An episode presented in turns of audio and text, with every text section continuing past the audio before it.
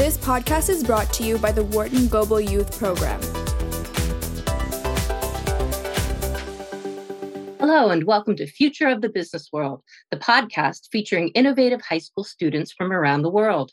I'm Diana Drake with the Wharton Global Youth Program at the Wharton School, University of Pennsylvania. Today's guest has been on my podcast invite list for a while, ever since I first read a brief description of her work a year ago. I'm happy to say we are finally connecting to talk technology and her own persuasive brand of girl power. Amia Chokawala is a junior at the Harker School in California. And like so many of our guests on Future of the Business World, she is a woman on a mission.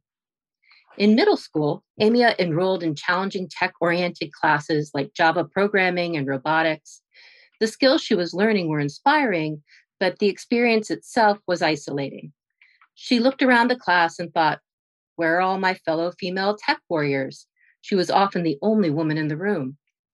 She has spent the past several years working to change that dynamic. Amia, thanks for joining us on Future of the Business World. Thank you for having me.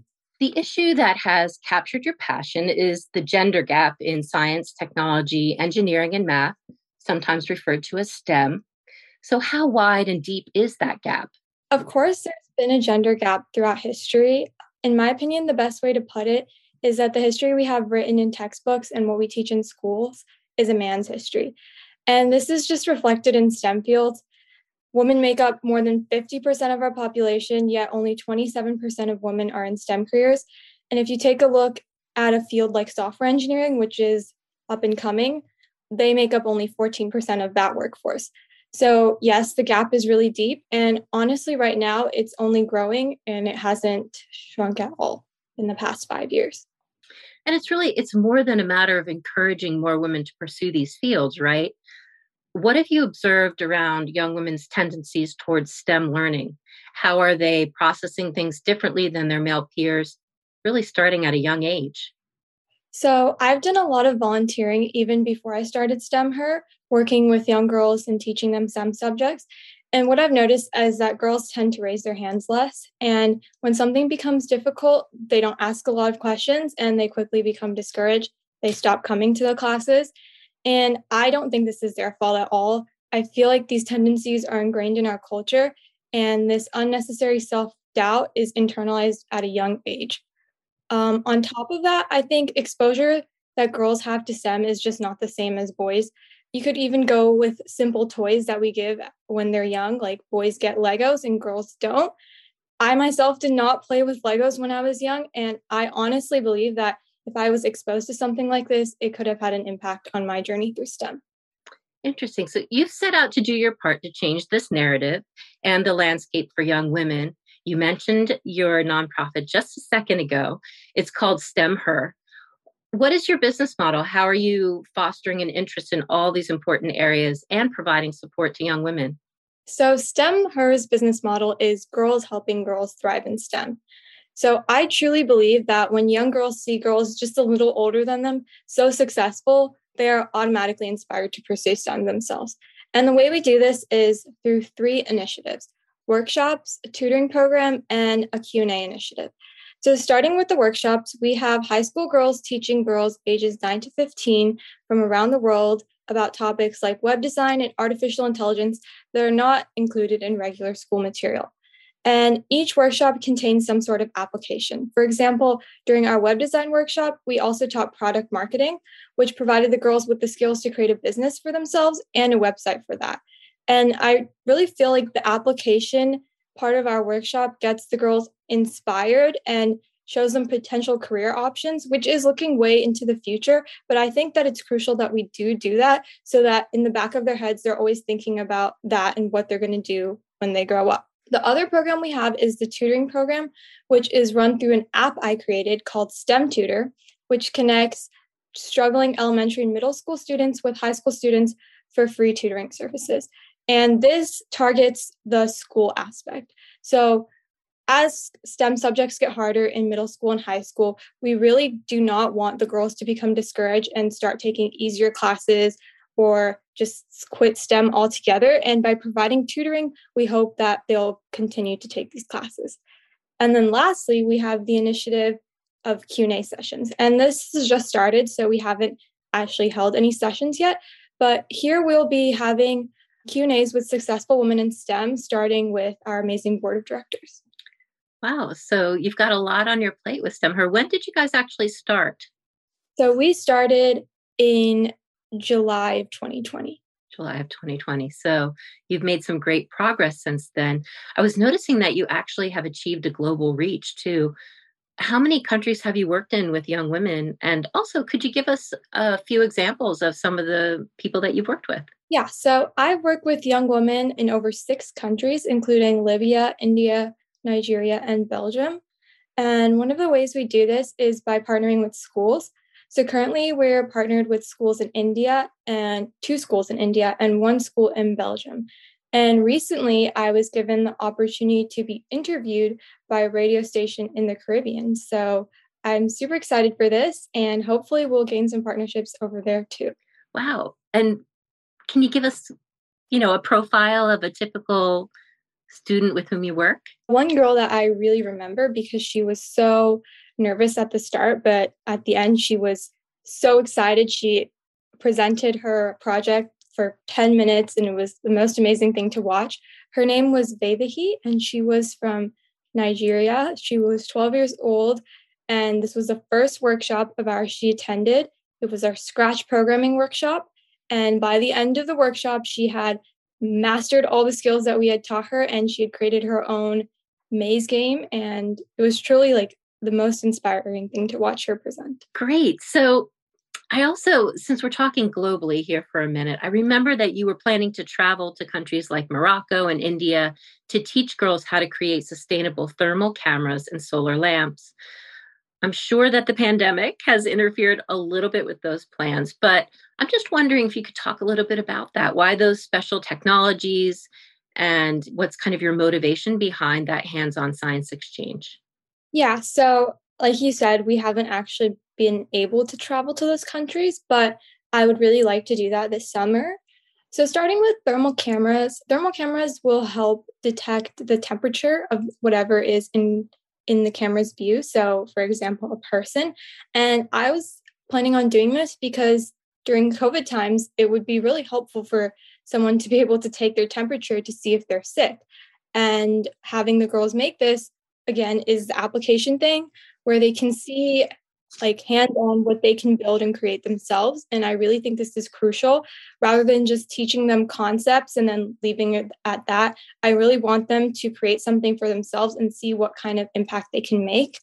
With the um, solar lamps this is for girls who need to study at night but they don't have access to electricity.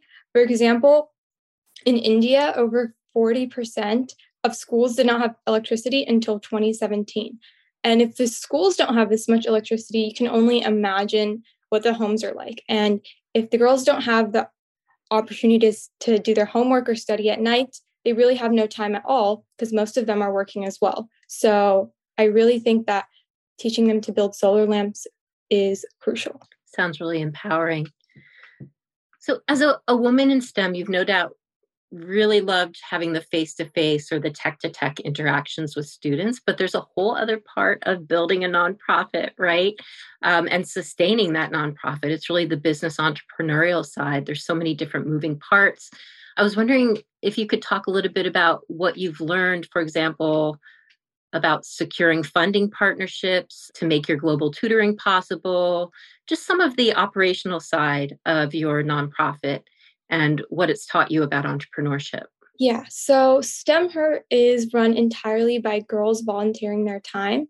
And this has worked really well for us for a while. But as we start to get bigger, it's really hard for us because we're all in school. We don't have like 40 hours a week to devote to this organization. And we do need funding to fund our tutoring program, for example. And so recently I've been looking into securing funding partnerships. We just got our first one, but it was definitely a struggle. I did not realize the amount of planning and patience it takes. I had to write a full out budget for the first time in my life. And it definitely took like three, four drafts, many meetings with the organization that was going to provide us funding, but in the end, we got it. So I think what I've learned is that you just need to have a lot of patience when you're doing something like this. Yeah, definitely. Bias is not just evident in the STEM gender gap, right? It's pervasive in other parts of our increasingly technology driven society. You've done some thinking about bias in artificial intelligence. I happen to spot a blog on your website. What have you learned about this, and do you think it's improving? So, just to explain what bias in AI means, basically what it is is that artificial intelligence works because it's trained with data and learns from it over time. And the data it's being trained with are documents from the past, which include historical bias like discrimination against race, gender, and more.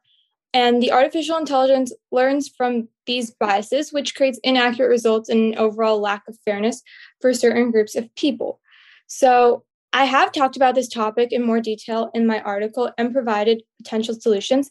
So, yes, I do think that this area is improving because there are already many tools out there.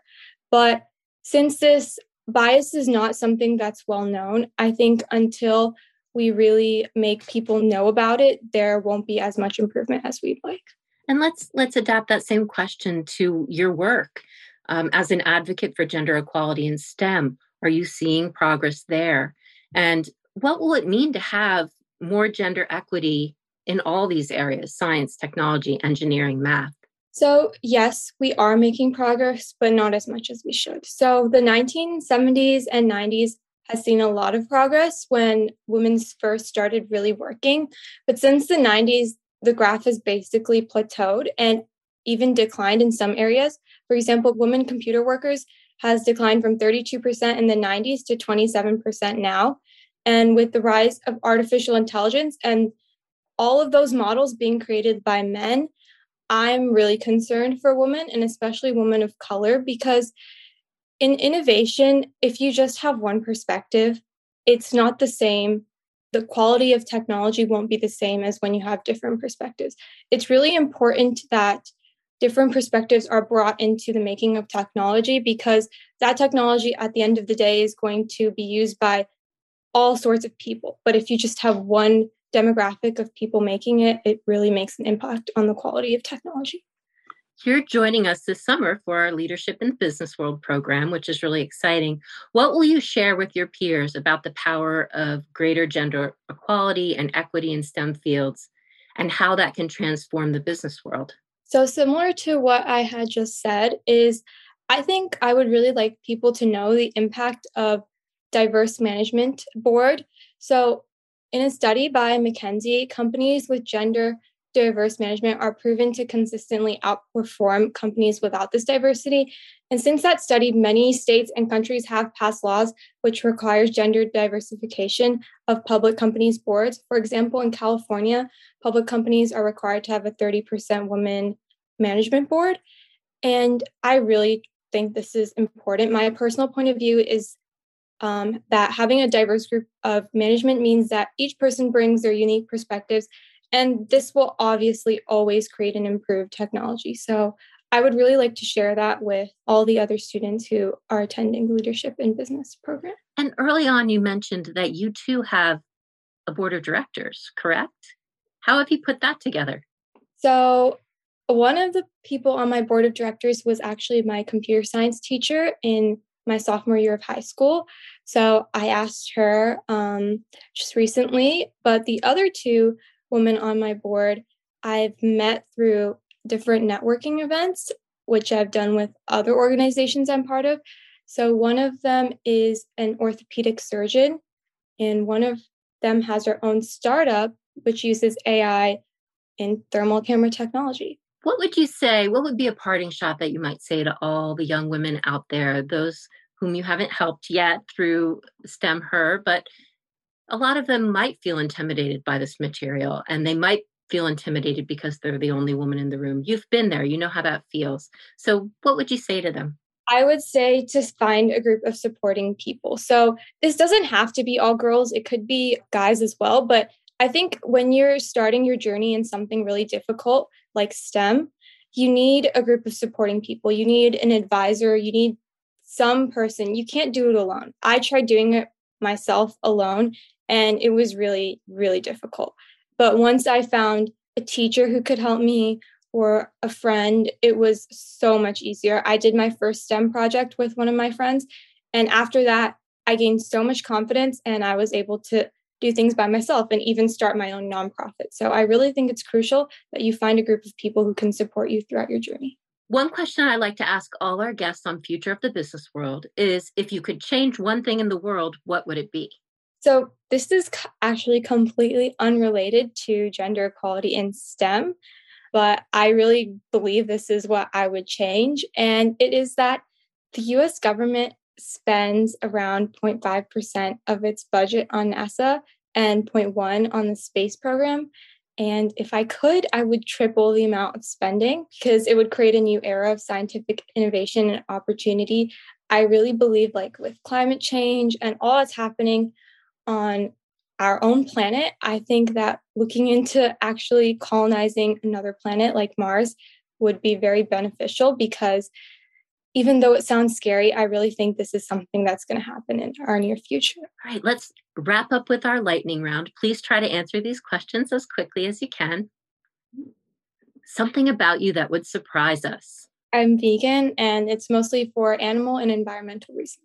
The last time you felt really outside your comfort zone. Right now, I'm not a great public speaker. You're doing great. An area of business that you would love to explore more deeply human capital management. I think for businesses, people are the most important part. And I keep reading stories about large companies like Facebook and Google where employees are unhappy. So I'd really like to look into this. What would you be caught binge watching at midnight? Bates Motel.